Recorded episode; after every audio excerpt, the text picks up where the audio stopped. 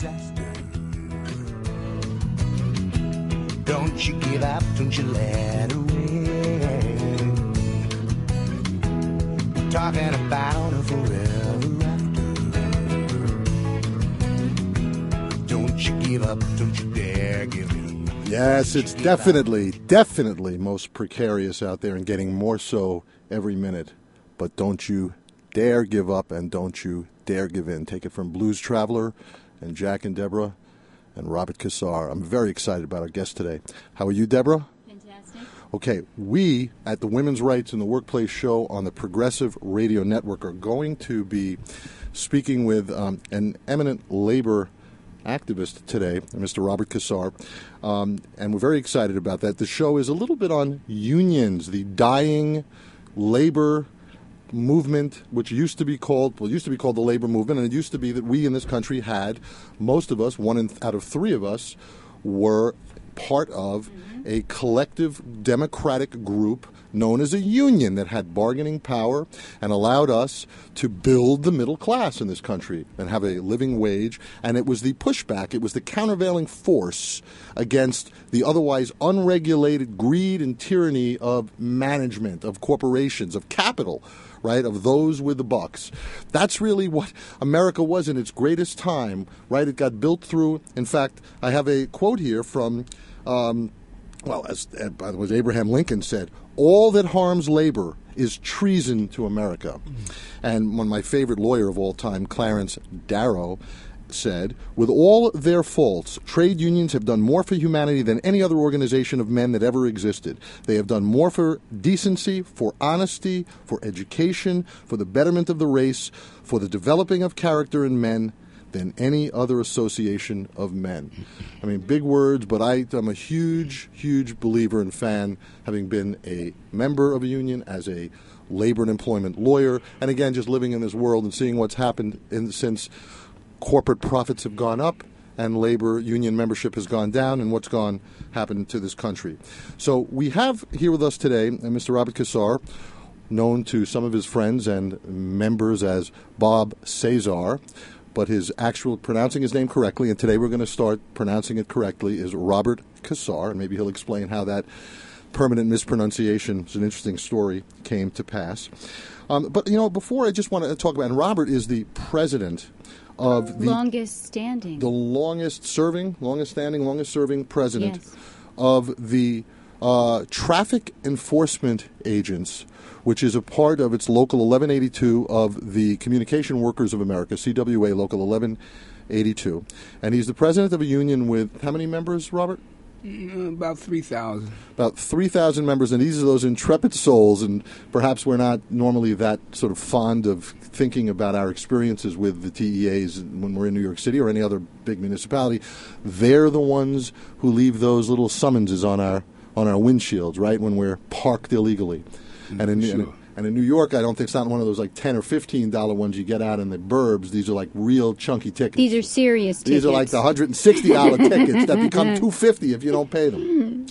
But I just before we uh, chat with Robert about all the good that he does for his membership and about and and quick um, uh, full disclosure, our firm is counsel to this union. I don't personally have much to do with it, but our firm does uh, represent the union itself and all its doings.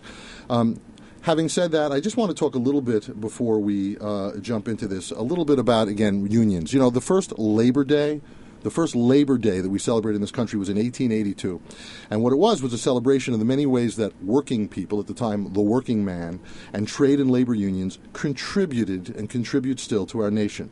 More than 130 years later, Millions of us still enjoy Labor Day, the Labor Day holiday, but mm, too few of us, I think, appreciate that without unions, people wouldn't be sitting around their barbecues chilling on the first Monday in September, right? right? Exactly. And as Obama said, uh, and I should have probably pulled up the quote, but I think it was this past Labor Day, he acknowledged that were it not for labor unions, we would not have weekends, Exactly. paid vacations, or holidays. I took your line away You from you. took I'm sorry. Line away from me. The, the well, no, but that's great because that was right in sync. That was my next line. Okay, sorry. The five-day work week. No, don't apologize. It's Yeah. better in your timbre.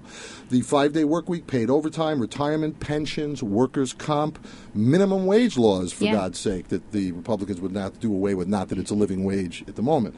But all of this is courtesy of unions. Um, so, and in addition to Collective bargaining. collective bargaining, democracy in action in the workplace. exactly. Speaking truth, Truth to power. That's right. Amen. Don't quit. Hello. in addition to workplace protections, the labor groups also played an important role in the fight for civil rights, for equal pay for women, such as it is, for public education for our kids. In short, the American middle class was brought to you by labor unions. And I just wanted to point out, because I found it today in preparing for this show, and it's a new study and a new um, study from the International Trade Union Confederation. Corporate America has all but destroyed workers' rights in our country. The study looked at things like workers' ability to strike or protest, to engage in collective bargaining, and just their general, their basic civil rights. A 97 point evaluation of labor related criteria by the ITUC found that the U.S. ranks, where do you think we rank? Well, I'll tell you I was going to say last. as well, almost dead last, as bad as Pakistan, Indonesia, and Thailand when it comes to workers' rights. And the only countries that are ranked worse than the U.S. in the study um, are, are countries that are experiencing, quote, open, violent conflict. right. And, and this really shouldn't be a surprise to us. And maybe we'll be next with open, violent conflict, but we don't need it. We're almost we're behind countries that we consider, you know, third world. right. Over the last we're the worst in all industrialized nations. Exactly, with most things related to workers' rights and certainly women's rights, and as we've discussed many times on the show, what the dead last, except maybe third last in terms of maternity leave rights, paid maternity leave, etc.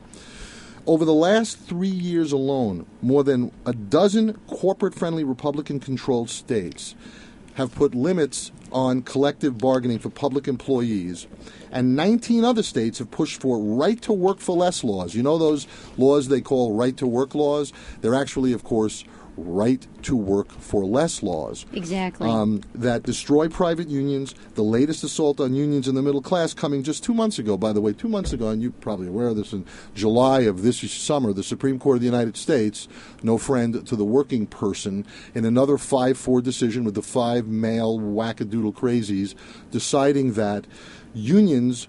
Gutting unions again, public sector unions such as Roberts Union here, that if certain members choose not to participate, that's fine. That's fine with the highest court in the land, thereby setting up the situation where the unions will lose all its bargaining power, which is what the extreme right wing in this country is seeking to do. Bring us back to the 19th century, no minimum wage, no worker safety protections, etc. So I just, you know, the we are at the bottom of the barrel, and we weren't always that way. For nearly a century, it was unions and strong workers' rights that made us proud to call America our home. And and you know, it bears repeating.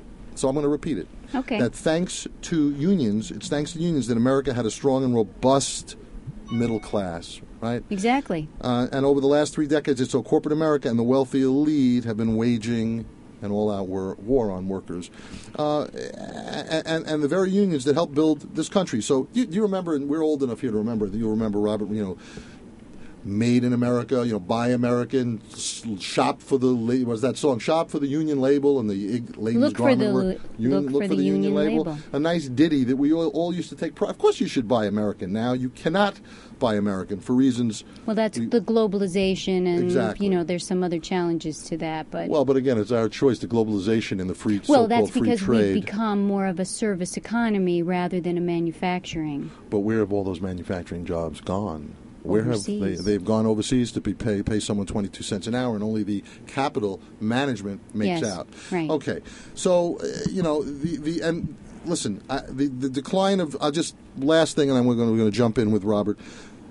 What sort of bothers me most about this is the decline of union power has meant, by definition, it's a zero sum game. The rise of corporate ownership and management power.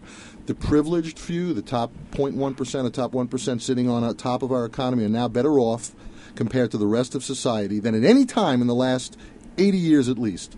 You have to go back to the 1920s to find comparable economic inequality. You remember the roaring 20s when all that mm-hmm. hot money that was a bubble and of course it gave rise, catalyzed, and gave rise to what The Great Depression.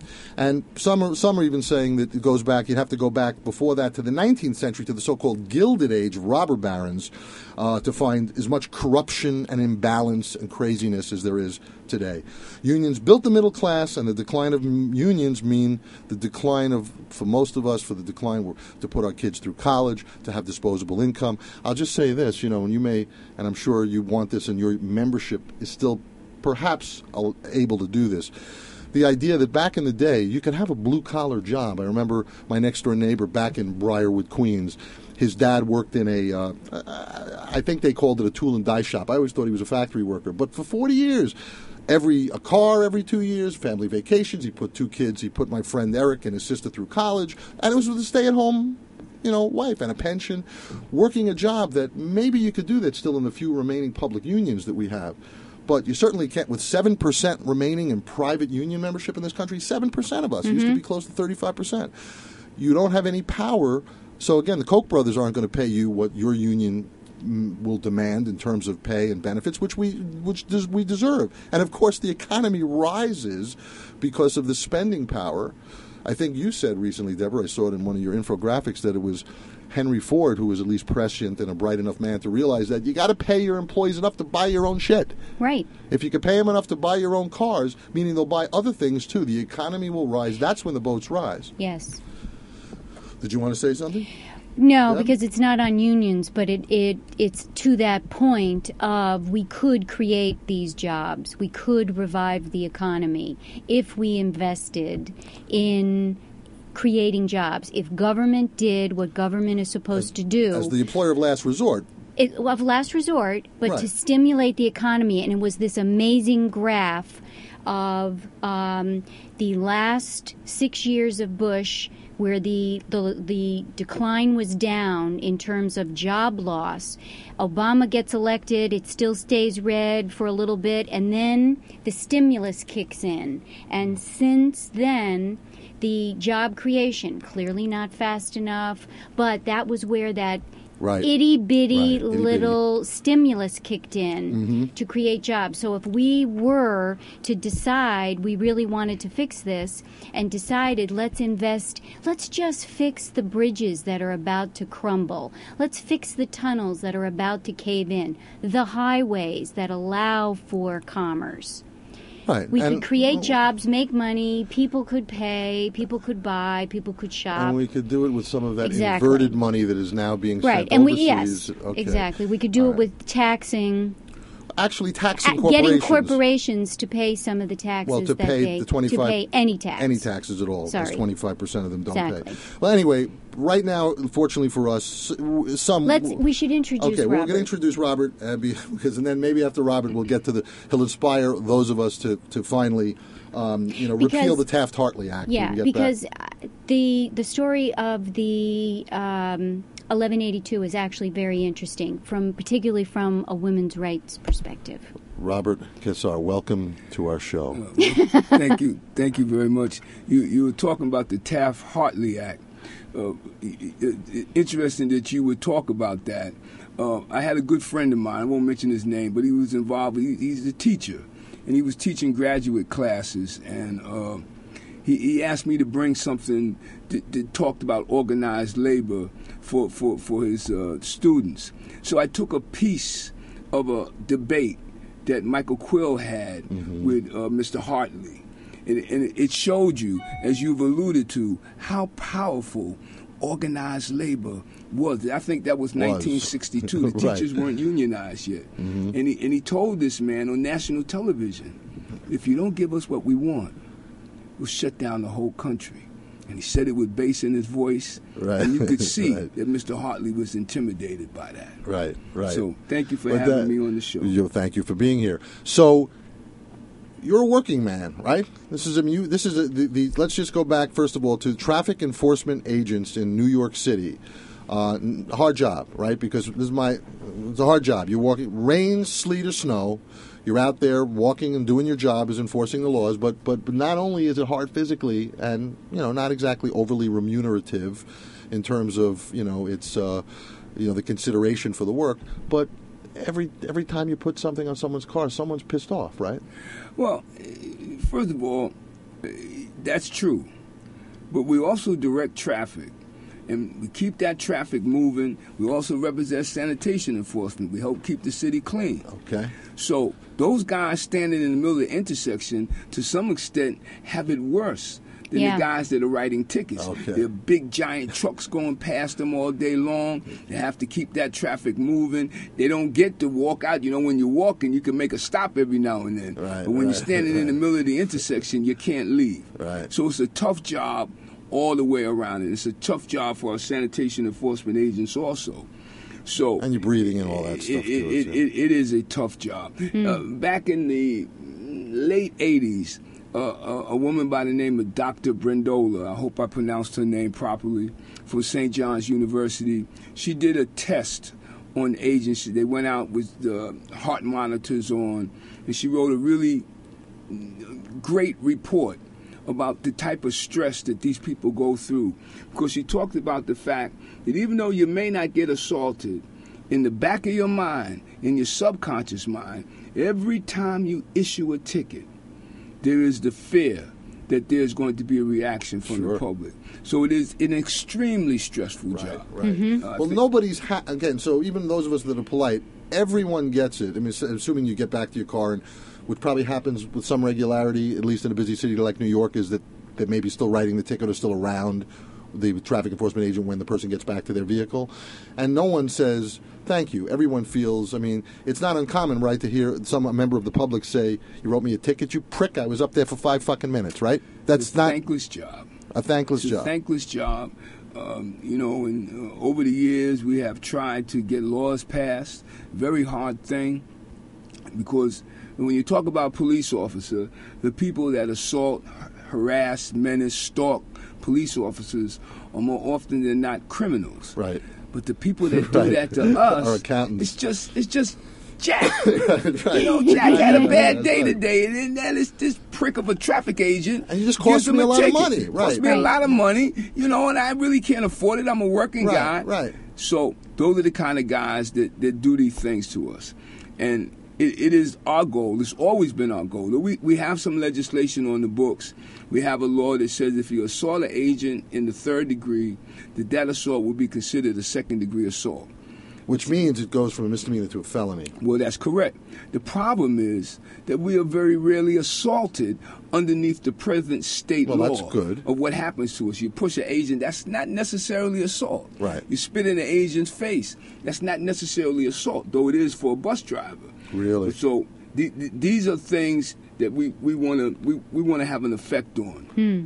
We want to be able to go to the legislature and say, listen, we want a law that says exactly what is assault on a traffic agent. That if that agent is issuing a summons, if you stop them from issuing a summons, that it, it, it's it's more than what what they do now.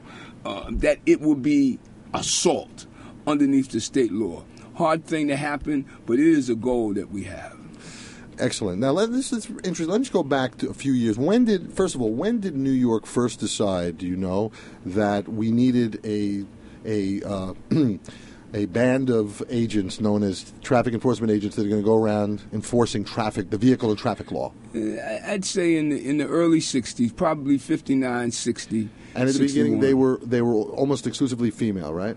They were exclusively female. Okay. And if you look at the the uh, the memorandum of understanding it, that was written to our creation, police officers said that it was a burden on them to do traffic work. That's literal. I'm taking that Okay. literally from from from the from the law.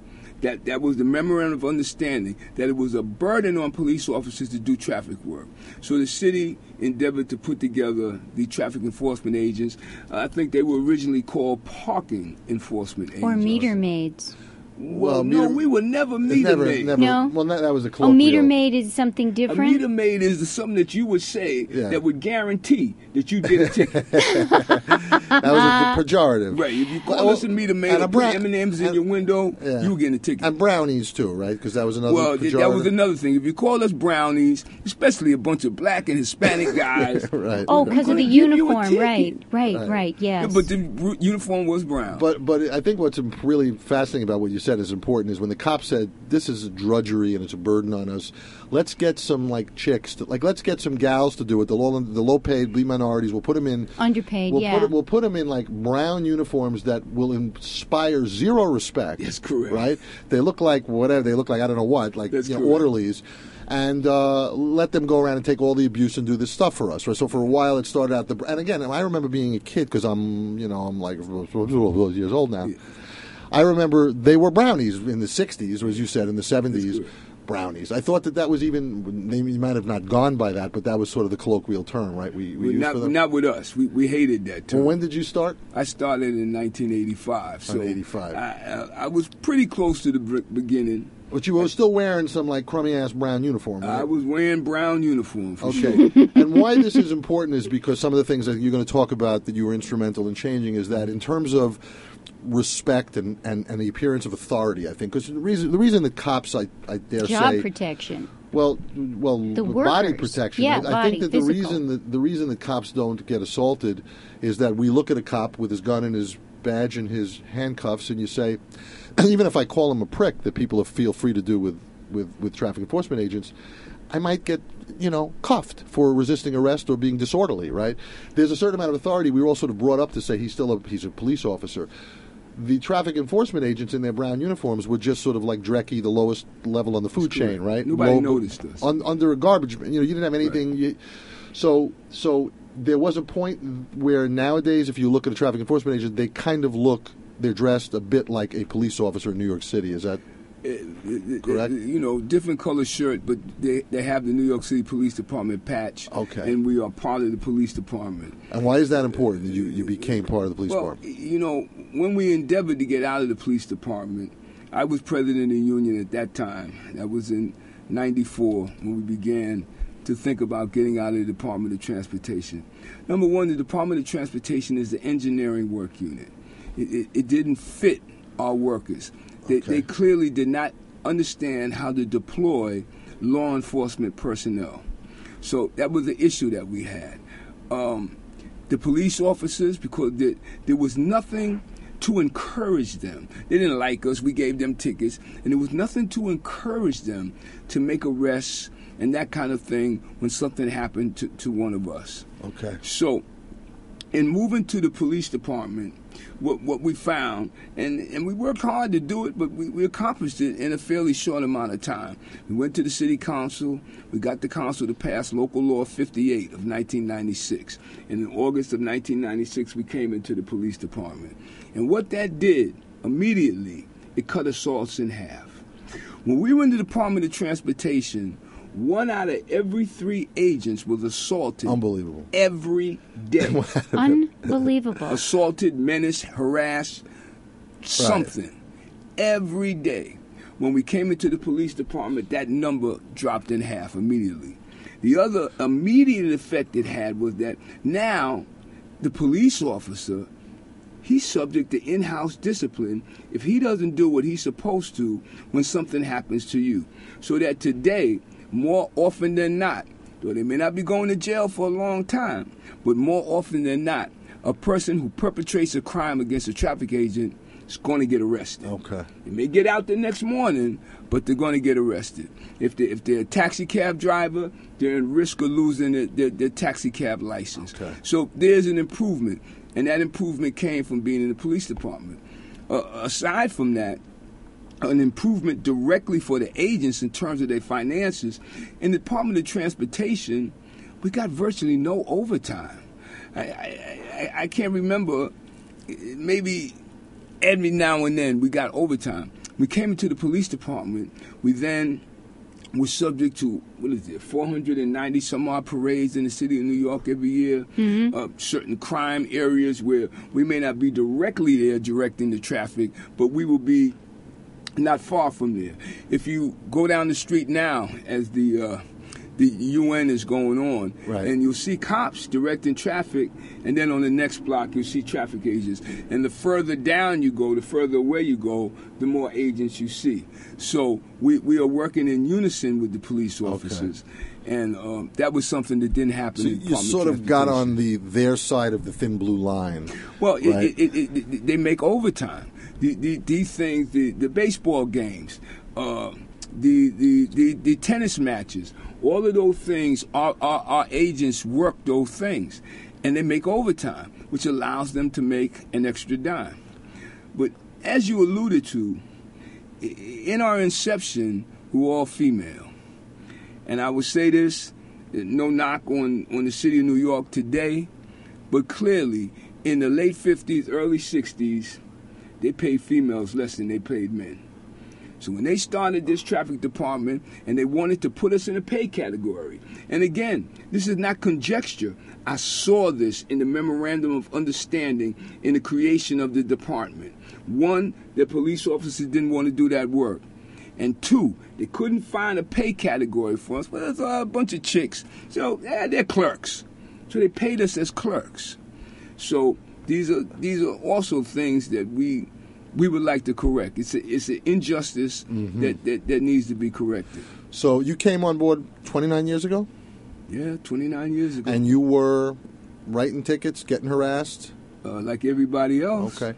And some point, when did you b- first become involved with the union? Yeah, about 88, eh, actually 87.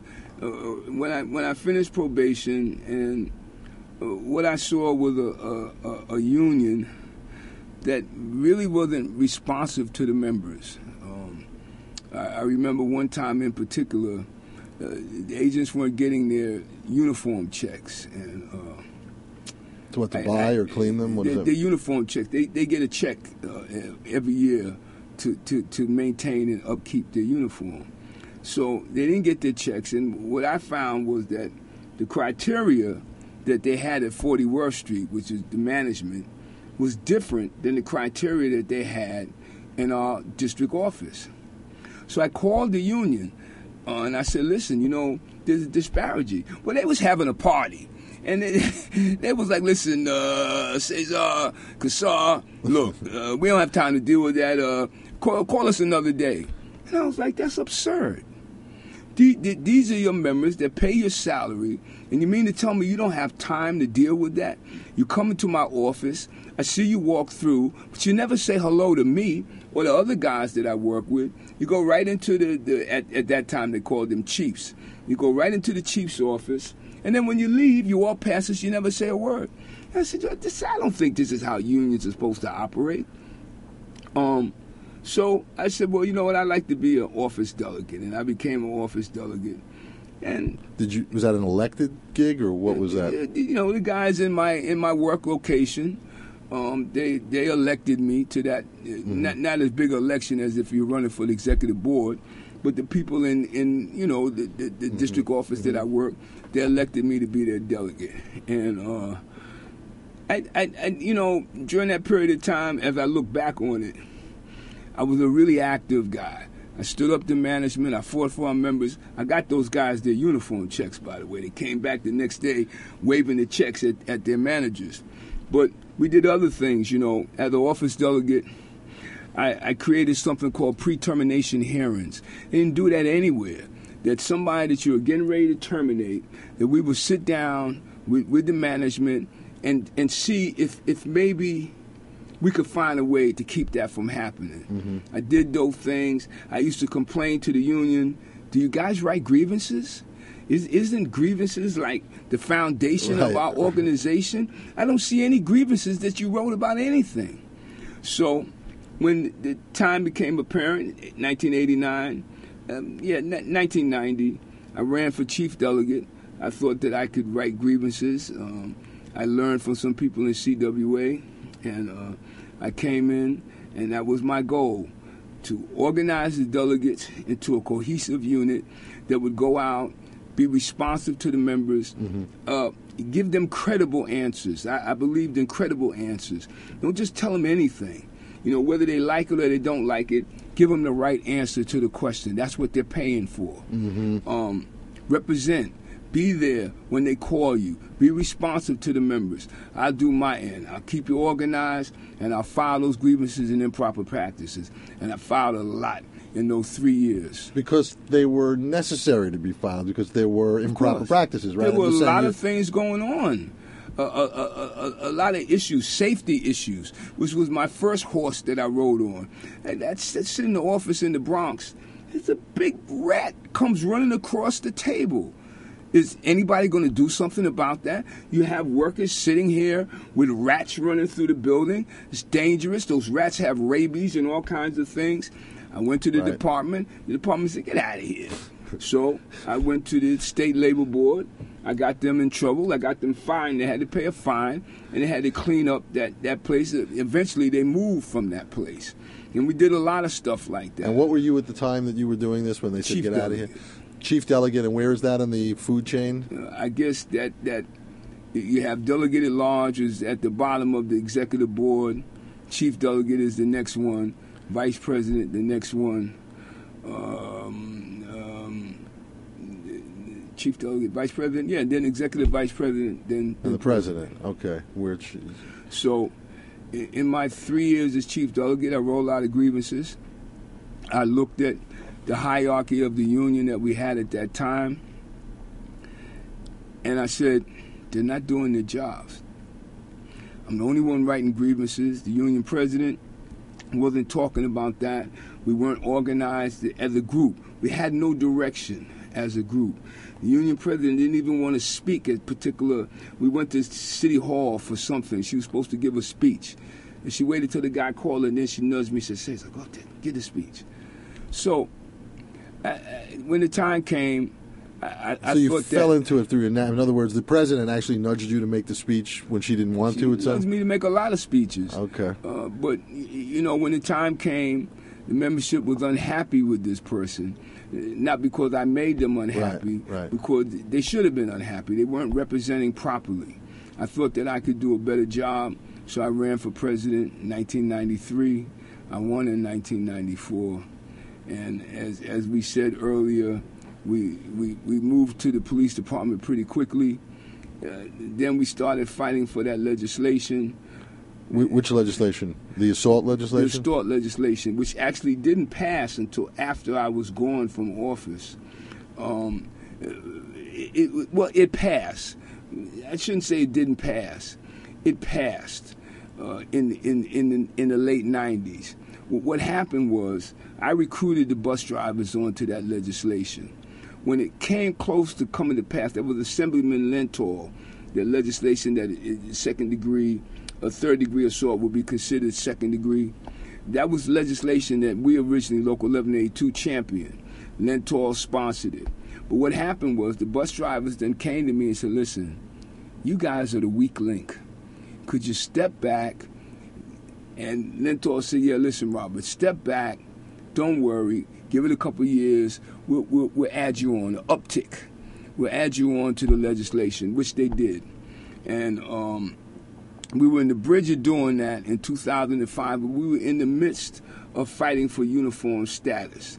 And so I told the lobbyists at that time, which was the Parkside Group, uh, I said, listen, let's let's hold off on, on this legislation. It's it's it's it's in the bag. They're just going to write us in. Let's finish this uniform force status thing. So I finished it, and the people said, okay, thanks a lot. Catch you later. So, so wait a minute. Let me just understand. So, the uniform force thing was the was the activism that got you into the NYPD circle. No, we were already in NYPD, but we were still civilians.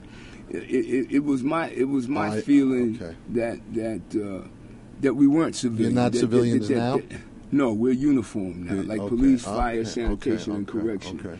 And and our job description, as you look at what we do, uh, it, it, it fit the uniform criteria. That bill passed 49 to 0. When Mr. Bloomberg uh, vetoed that bill, They overrode that veto, 49 to 0. When Mr. Bloomberg took it to the state court, the state court threw it out and said, no, these people have the right to this status. There were no arguments against the status. What was our billionaire mayor's Local law What was his 56? no no? What was his opposition? Just what would You- be? I- I, I can tell you directly. His opposition was that they did not have a right to pass laws that impacted bargaining. Clearly, he was wrong. he lost in every every tribunal that he went to.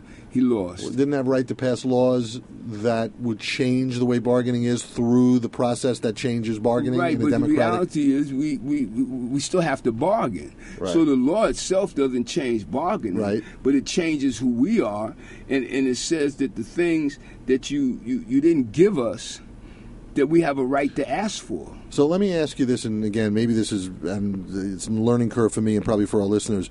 My understanding in this, at least in this big giant municipality, is um, the most the civilian unions, right, all sort of collectively bargain under the umbrella of The DC district thirty seven. council, that's correct. Okay, but those are the civilians, right? So how does that then give you less juice or bargaining power when you were? I, I, I, I can tell you, the the citywide contract, which is what the district council negotiate, is an office worker contract for the most part. Well, we aren't office workers. There's so many things in that contract that don't fit us. How we occur our time.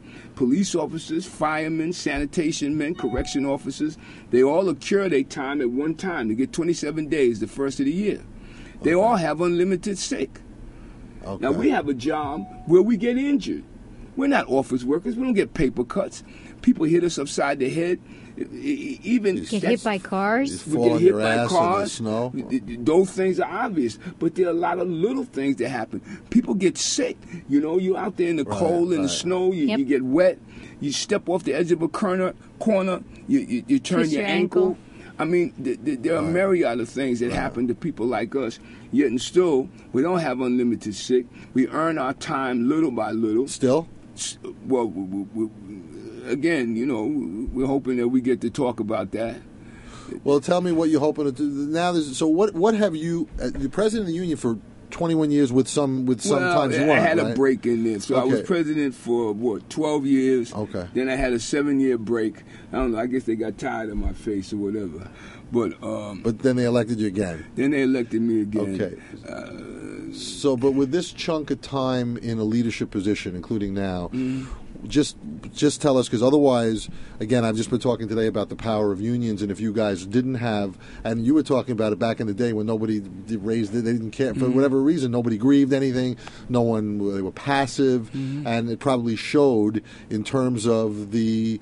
The the the uh, lack of accommodations or lack of or perquisites that you had, so you had a fire in the belly for, for whatever reason, right from the Giddy app on this, to say, okay, if I'm working here, you know, how can you, rats running around? We don't have, and so you, as the president, elevated the the position that's right. in that because just as you're now repeating it having rats running around not being respected not being treated well One out of three assaulted. exactly all of that stuff what you did was um, elevate the roles of and status of the game. status and you know let's face it everybody knows at the end of the month cops write speeding tickets because they have budgets to meet Mm. that of all the workers how many are actually profit centers That's right. You're, And- pro- writing tickets. You're profit center, right? I'm saying you And- three guys, and you carry your the weight like ants, like little ants, right? I'm saying, right you guys. and this is and and that profit that is in a budget line how much do you think we're going to collect this year so But- but- the but- city counts on this But money it's like the fast food industry not bothering to pay people a living wage while they rake it in. The city was looking at this profit center and still, probably still to this day, looks for ways to not uh, compensate optimally or adequately its its members. What I'm saying being you, if you didn't have a union and you didn't know how to use that union, your bully pulpit, which you know how to, that's what you do, right? If you didn't have that bully pulpit where you, you know, optimally champion the cause of your rank and file members, you, they'd be making nine dollars an hour now or whatever, right? I mean, they'd you, you fought for every single thing you have, right? I, I would say that's true. uh, but I also would say that uh, you know I, I was a tool because God runs these things, you know, not me. Um, I was in position. God inspired me to do the work that I did. Um, it still inspired me to try to change some of the inequities. We have a chance today to say to the city, "There's some inequities here. Could could you fix it?" Right. Uh, that status gives us the ability All right. to make those. Amen, statements. brother. God is at the is at the wheel, but she chose you, Yeah. bro. Okay, okay, Okay, that's good. I like that. So so because a strong union is a str- helps provide for a strong middle class. Well, that's true. Oh, that's so true. so what have you what did you bring to the table? Let's just hear some of the specifics about what were you able to do in your many years? Because you're not. I assume for the whatever 15 years or so that you're the pre- when you when you are the president of this union, you're not out there still writing tickets, right? So No. what do you do for these 3,000 hardworking people that allows them to enjoy a better quality of life? Well, all, all, all, all of the things that were mentioned, I mean, it's better for traffic agents today. People, uh, as we said, police officers make arrests today. They get a lot of overtime today. Police officers make arrests of people who mess with who you. mess Yes. with traffic Okay. agents. The- we get a lot of overtime, which helps them to Okay. augment their, their low salary. Okay. Um, Okay. I mean, there are a lot of things. When when, when I first got involved in the union, we, we, we had no political agenda. We, we, we didn't even have a press kit. I created that stuff. I created a press kit. I created a political agenda. Um, I think we've done very well over the last uh, uh, 14 or 15 years in, in supporting candidates for office that have got elected. Uh, we have a lot of friends in high places and I, I like to think that uh, that will continue. Uh, they, they respect us. They respect our agenda. They respect what we're about. Um, we're looking forward to Laurie Boozer getting elected. We're looking forward to Leroy Comrie getting elected. Who are these people? Laurie Boozer is running for the assembly in Brooklyn. Comrie for uh, Malcolm Smith's uh, spot in Queens. Yeah, Queens. And how will that benefit the Well, because we the legislation that we're looking for is going to come from the state uh, assembly. and what's the legislation you're looking for? Well, we're looking for legislation that says that if you do A, B, and C to a traffic agent, that will be considered an assault. So that's what we were talking about. You mentioned earlier the, and let me just see if I remember this as a former public defender. Assault in the third degree, which is a Class A misdemeanor, still requires, though, infliction of injury. In That's fact, there are some weird cases where you could shoot a gun at someone, and if That's it's a, a a- a- a- what do they call the shallow wound? You know, grazing. It's not. It's not 120.00 uh, assault in the third degree. So as you said, you could be spat upon or cursed at, or even like you know you could be That's correct. intimidated, but it's not assault three. That's correct. But what you're saying is, if it does rise to the level of assault three, once because again, It, still it, it will be considered a second degree assault. But what we would like the law to say that if you inhibit a traffic agent from Right. doing his or her job, that That's in the course assault. of that, that that will be assault underneath the New York Times. that York that's State the law. threshold, Right. and that w- should Should be. deter more people or have them give it a second I- thought I before believe it will. they. You're saying bus It won't drivers stop already. assault. but- well, bus drivers, it- they have big signs all over. Spit on me and you're dead. Well, but I mean, the, what was the distinction you made between bus drivers? I don't know if it's different bus drivers. Or, technically, the bus drivers are under that same law, except they have they have something that says if you spit on them, that that, that, that that's a crime. Right. Um, we don't have that, you know. Uh, we don't have that. People spit on bus drivers a lot. Really? Um, yeah. What, what, I mean, like, what for? just that's just.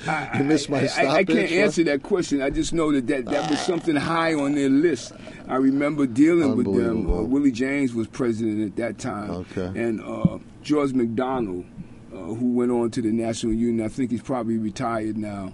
Um, he was my mentor. Okay. He was the safety guy for the Transport Workers Union. So I had a very strong relationship with them. He taught me a lot about safety, worker safety.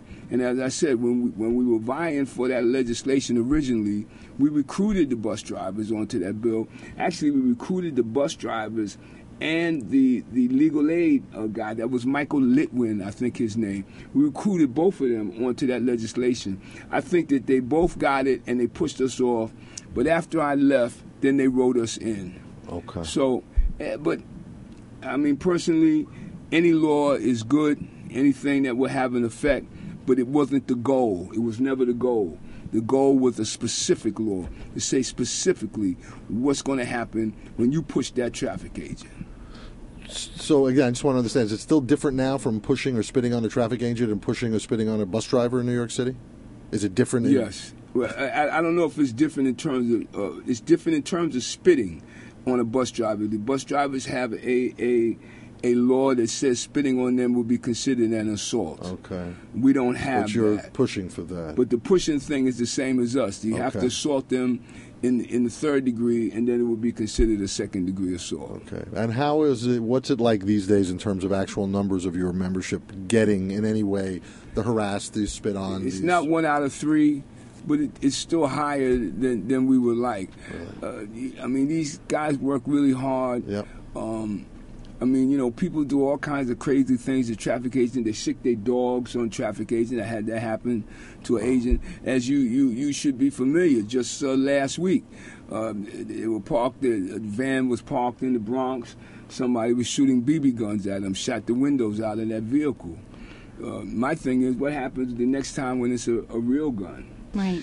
Thank God nobody was injured. And they're not right. You could say you're no longer civilians uh, because you're uniformed, but you're not armed, right? No. So you're not peace officers. There's no. You can't make an arrest. So you have to No. get on your your point to point walkie talkie if there's something happens and call for backup, right, or whatever. Yeah, that's true. Though I, I would like to see us with special patrolman status. I think that we're out there. Right. Yeah, I you think- should have some sort of Something. taser or mace or some. Well, what would a special patrolman status uh, provide? Well, it, it, would- it would allow an agent to make an arrest if somebody did something directly to that agent. That agent could make that arrest, I see. and um, that's something Oh. that we could use. Who who has that? I mean, I don't know. Who, what is a spe- who else? School has- safety has it. School safety is a They're the most patrol. prominent ones that have it, but there are other people that have it also. Okay, and is the distinction the school safety officer also is not armed, right? Well, they're not armed, but they, they, they arrest people. So they have- they have arrest cuffs? kids that are yes, they Okay. arrest kids in school that Right. are not nice. And they're also under the New York Police Department's. They are in the police department. The school safety officers. Uh, there were a few other work units. When our bill, our uniform bill, when it became apparent that it was going to pass, they all jumped on our back. And that's how it is. I'm not. I'm not angry about that. But if you look at the uh, original legislation, if you look at it when it was an intro, you will see that I'm the only one that testified because the bill was about trafficking in its inception. Then once it got close to being passed, uh, Gifford Miller, who was the Speaker of the House at that time, said, "Robert, listen, these other guys, they're going to come along." At first, I was a little unhappy about that, but he explained, he said, "Listen, you want the legislation? Don't worry about those other guys. Let them ride on you. You did the work. Don't Right, worry about it. right. You're going to get it." And that's what happened. What are any special requirements that sanitation needs?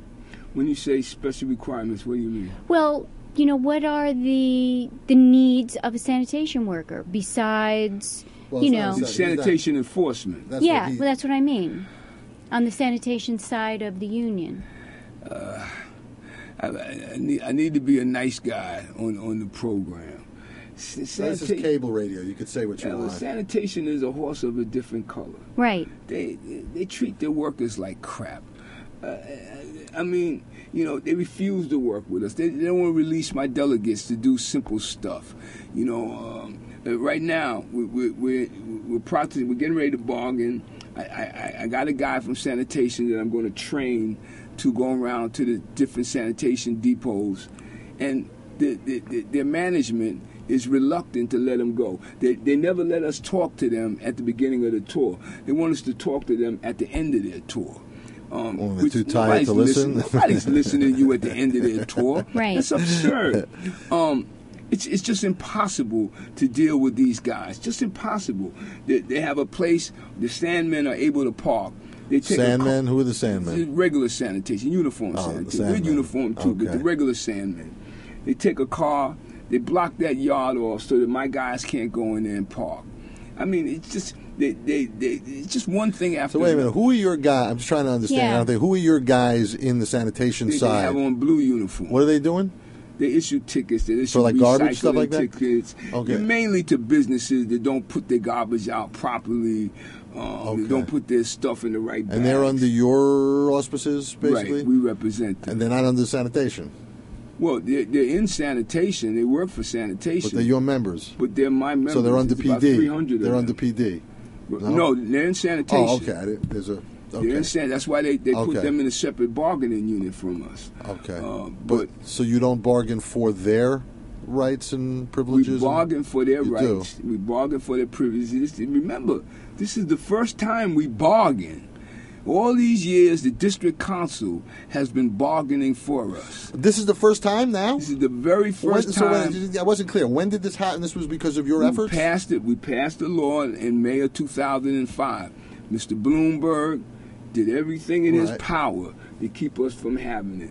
We know it was Bloomberg because January 2nd, that's the day after he left, all of a sudden the OCB made a decision about our members. the Office of Collective Bargaining. Right, because- and that was when, wait. It took nine years to get this That's implemented. now? correct. Because what he did was he took us all and put us in one bargaining unit. The union said, wait, wait, hold it. We don't all want to be in the same bargain. He knew what he was doing. Right. Mr. Bloomberg was a smart man. He knew what he was doing. He knew that the unions would push back if he put us all in a bargaining unit. So when they filed the case, of course, the case went to the Office of Collective Bargaining. Then he used his power with the Office of Collective Bargaining to get them to hold that case until he was gone. Wow. Wow. So he's just been he's just been holding the ball. Okay, so his whole thing he's been this delay of play for all these years now. It did, just didn't. So now, so De Blasio came in and just sort of like released this, and so this is now when you first. So Right. doesn't this does this mean then what it sounds like to me is you have that much more leverage, that much more juice, that much more power at the negotiating table. We, we, Be- we, we negotiate. I represent the ones and twos and the sanitation enforcement agents. The district council represents the threes and fours, What's the ones and twos? Uh, the ones that write tickets and direct traffic. Okay. The threes and fours are towing and traffic intelligence unit. The OCB. Traffic intelligence unit is that like the ones who are at the George Washington Bridge saying that they're doing a traffic study They, for Chris they Christie? do a lot of different things. They- Okay. they- you see the trucks on the highway that say help. Not Th- really. Those are level fours. okay. um, the people that write tickets on construction sites. Those are level four. They're 1182 people though. No, You're- level fours, threes Oh. and fours, and DC 37, local 983. Okay.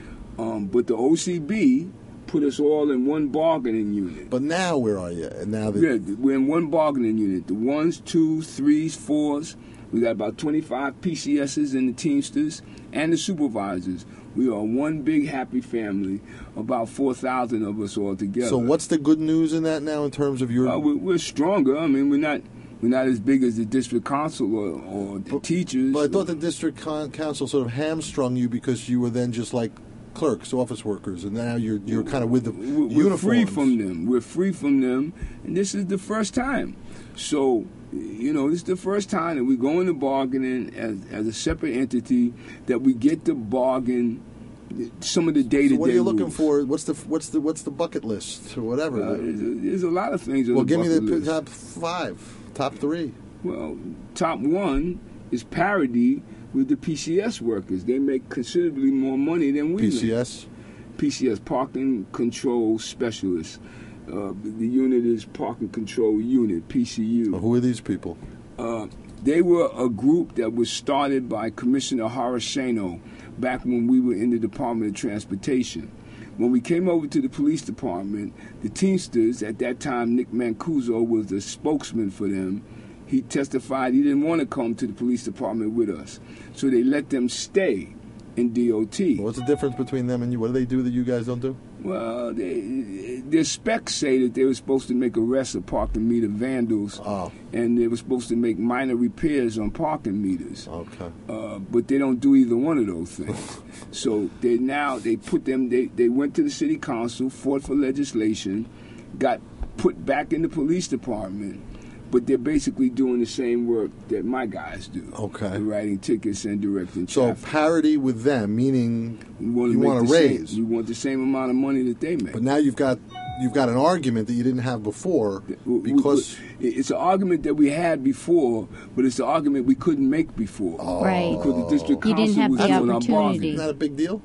It's a real big deal. Okay, I- I, I, you know, Okay. I, I know I sound really calm about this stuff, but I gotta tell you, on the inside, I'm shouting every day. I can't wait now, to does get your into that membership? room. Here's my question: You three thousand members? Because I don't know how it works, you know. But do, do they, you know, I don't know. Do they know this? Are they excited too? Are they like, or are they? Do they? Are they involved? I, I, I think I think you know, as you know, Jack. You know, labor unions, people are not necessarily focused on that kind of thing. Well, they're, they're more focused on their personal lives and, and you know Well, what they're going to get. It's correlation. not. It's, this is not the 50s and 60s where organized labor got a rise. Where organized labor got front page. Well, that's what we're talking news. about. It should be because how much? First of all, Right. just just give me, just you don't have to be specific, but what kind of a bump are we talking about with parity? That these guys should wake up and smell the coffee? I mean, Re- close to five thousand dollars. Okay, real real It's a money. big deal We- in yeah, the city yeah, of right, New York. Right. I mean, a city that usually your raises are not more than twenty dollars a Exactly. paycheck. That's a so big- yeah, it's a big bump. But Okay. again, this is this new world that we're living in. You know, eh, organized labor doesn't get that kind of that kind of focus Right. that they got when I was a kid. Right. But that's what I feel is changing now with the Walmart workers who are organizing, the fast food workers that are organizing. It's it's beginning to spread Yeah, and a reawakening, if you will, uh, the power of collective bargaining sure. and workers' rights. Um, which is why it's easier to bargain when the economy is good because, you know, employers have to compete more to get. That's how. That's why strong unions help all workers because if the unions unions are offering good pay, paid vacation, sick days, whatever the benefits may be, you know, private uh, industry has to compete to get those workers. Otherwise, Well, you we're know, up against so a therefore that's where we all. That's how we all got. I, I mean, the problems that we have today, you, you know, the reality is technology has, has caused some of this dip in organized labor. Um, you know, the, unions are, I mean, half of the country are right to work states.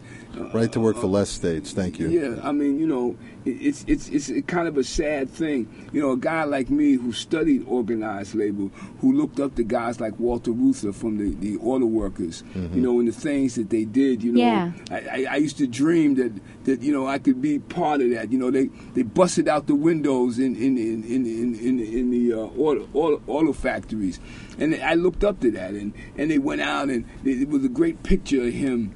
That, with blood running down the side of his face as he as he fought the, the, the bosses and that kind of thing. You know, I, I, I idolized that kind of thing. Mm-hmm. I, I, But- I but you're- miss that kind of fervor. What do you miss? You're doing that. How aren't you? But how, so you're saying this is, I guess, what I'm asking. You're in the. You're doing it. Okay. I mean, I don't. It may be writ smaller, and maybe nobody's paying attention. There's no Eugene Debs, or I don't know what. th- th- We're not. Nobody's paying attention, partly because of all the money that's being thrown to divert us. Hmm. You know, since Citizens United and all the the corruption that's going on, but. Why why can't you still stir up this fever pitch and have this fervor in your own little world with this when it's so important to you and your membership? Plus, you're a beacon to others who might follow. I mean, you are an activist, right? You are a labor I, activist. I'm an activist. I like to think that our union is different than a lot of unions. We actually represent people. I mean, I answer my phone. Tw- in fact, I don't even have my phone off, and let me turn it off because That's somebody. all right. We have one That's minute okay. left. We have one Listen, minute let me left. ask you something, uh, Robert. We have, we have one minute left. Is there anyone, if any of our listeners were so inclined, and I always ask this, because you're talking about a push in legislation, are there, is this city, state?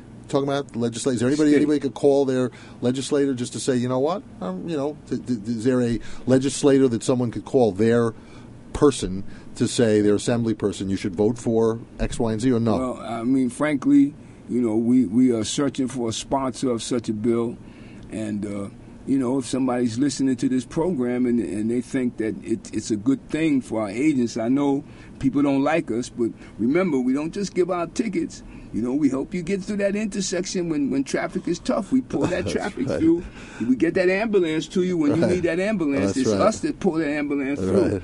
So Right. maybe if there's somebody out there that, you know, would think of that, they could call their legislator.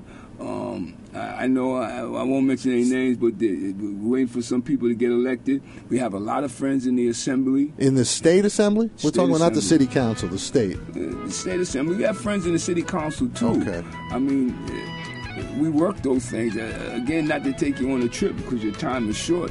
But let me tell you, when I started in this business, Well, our time is actually over. So they're playing our, our music now. So let me. Is there any? There isn't any. Is there? There's no. Is there a website that anybody could look at and they want to find out more about 1182 or Local find out more 1182 about you? website. 1182. They just Google CWA 1182, local 1182. Find our website. Robert Cassar, Robert known Cassar. as Bob Cesar. Thanks for being Cesar. with us, everyone. Thank we you. appreciate you being here with us. Maybe we come back at some point when you accomplish some of these things and talk about that bucket list, what you've gotten for your membership. Uh, and for the people of the city, because I think that they may not like you, but this is a job that has to be done. You're doing it, and if you're doing it, you might as well do it in a way that takes care of the people that are doing it, because they are just us, right? They're our, you know, citizens of the city from Deborah and Jack Tuckner, women's rights in the workplace activists. We really appreciate you joining us today in our uh, discussion with Robert Cassar. Join us here next week at 5 p.m. on prn.fm. Until then, have a strong and powerful week. And remember, don't quit.